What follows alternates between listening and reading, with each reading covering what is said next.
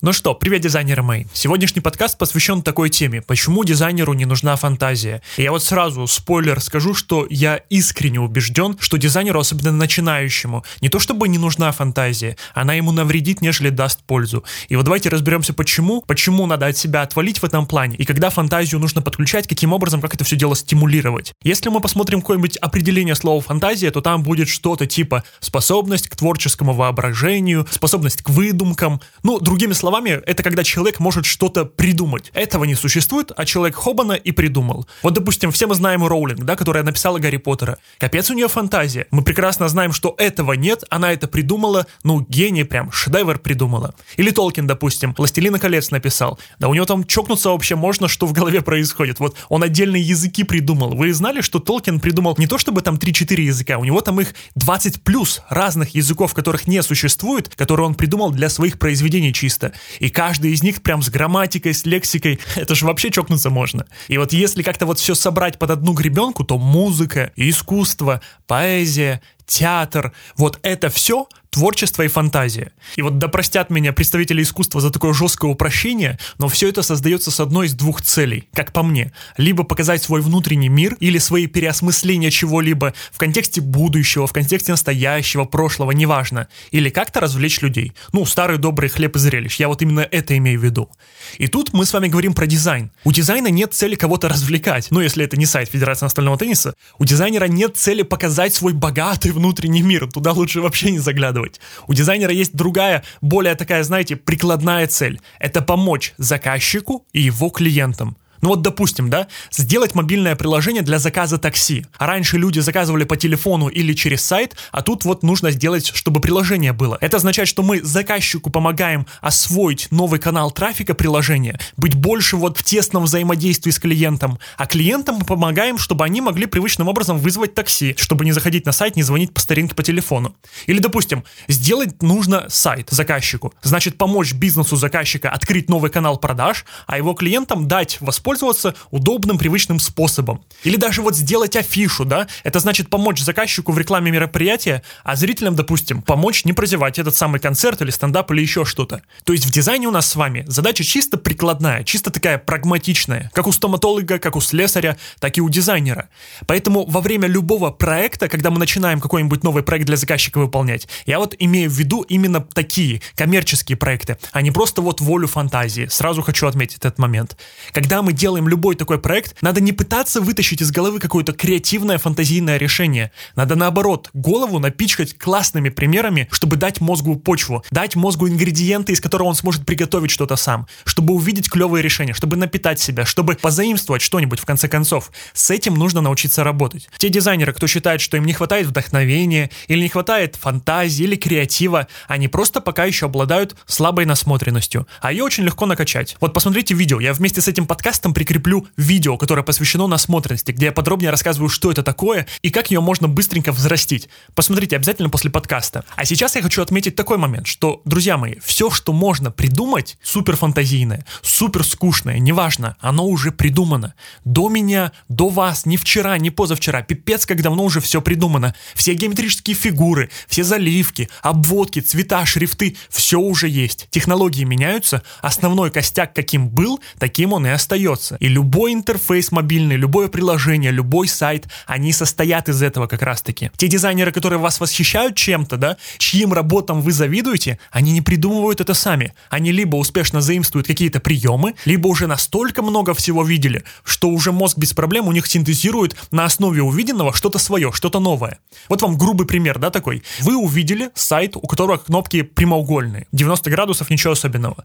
Увидели сайт, у которого кнопки скруглены, допустим, там на 16 пикселей. И гипотеза на креатив может быть такая. А что если я сделаю и не прямоугольные, и не скругленные, а чисто круглые кнопки? Или чисто овальные кнопки? Такое не часто встретишь. Хотя и такое, конечно же, можно встретить сейчас. Но я не придумал эту гипотезу из ничего. Я увидел какие-то слагаемые и вычленил новую такое вот предположение на основании увиденного. Вот мы с вами в начале этого подкаста говорили про Роулинг. Она ведь не придумала жанр фэнтези сама по себе. Он был до нее. Она не придумала сюжет как явление. Она не придумала волшебников, злодеев как явление. Все это существовало до нее. Но она знала про все эти вещи, само собой, и круто очень синтезировала что-то свое великолепное. Толкин тоже, да, не придумал вот эти вот языки из ниоткуда. Мне почему-то, когда говорю про Толкина, вспоминается Клингонский из теории Большого Взрыва. Но это, по-моему, другая история. Я не сильно знаток, но, по-моему, это что-то совершенно другое. Но тоже как пример, да, язык, которого не существует. На Земле как более 7 тысяч языков. Более 140 языковых групп существует. И каждый со своей грамматикой, со своим лексическим корпусом каким-то. То есть это все есть. И я уверен на 100%, что в основе каждого языка Толкина лежит какой-то существующий язык. То есть от чего-то он оттолкнулся.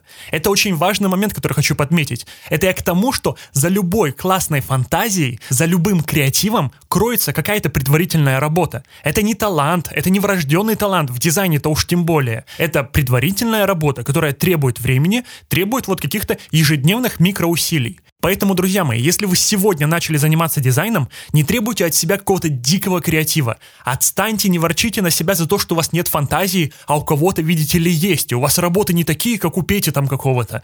Задача номер один сейчас, если вы на старте, научиться что-то делать и просто ориентироваться в дизайне. Научиться работать с фигмой, понимать, как что устроено.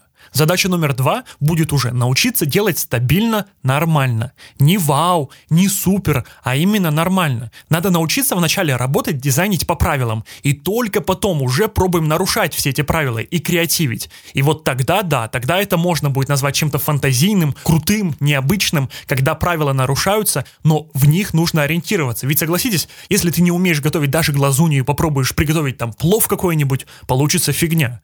Или, например, если ты не умеешь плавать вообще, вот попробуй с разбега щучкой прыгнуть и баттерфляй 100 метров проплыть. Да утонешь же сразу.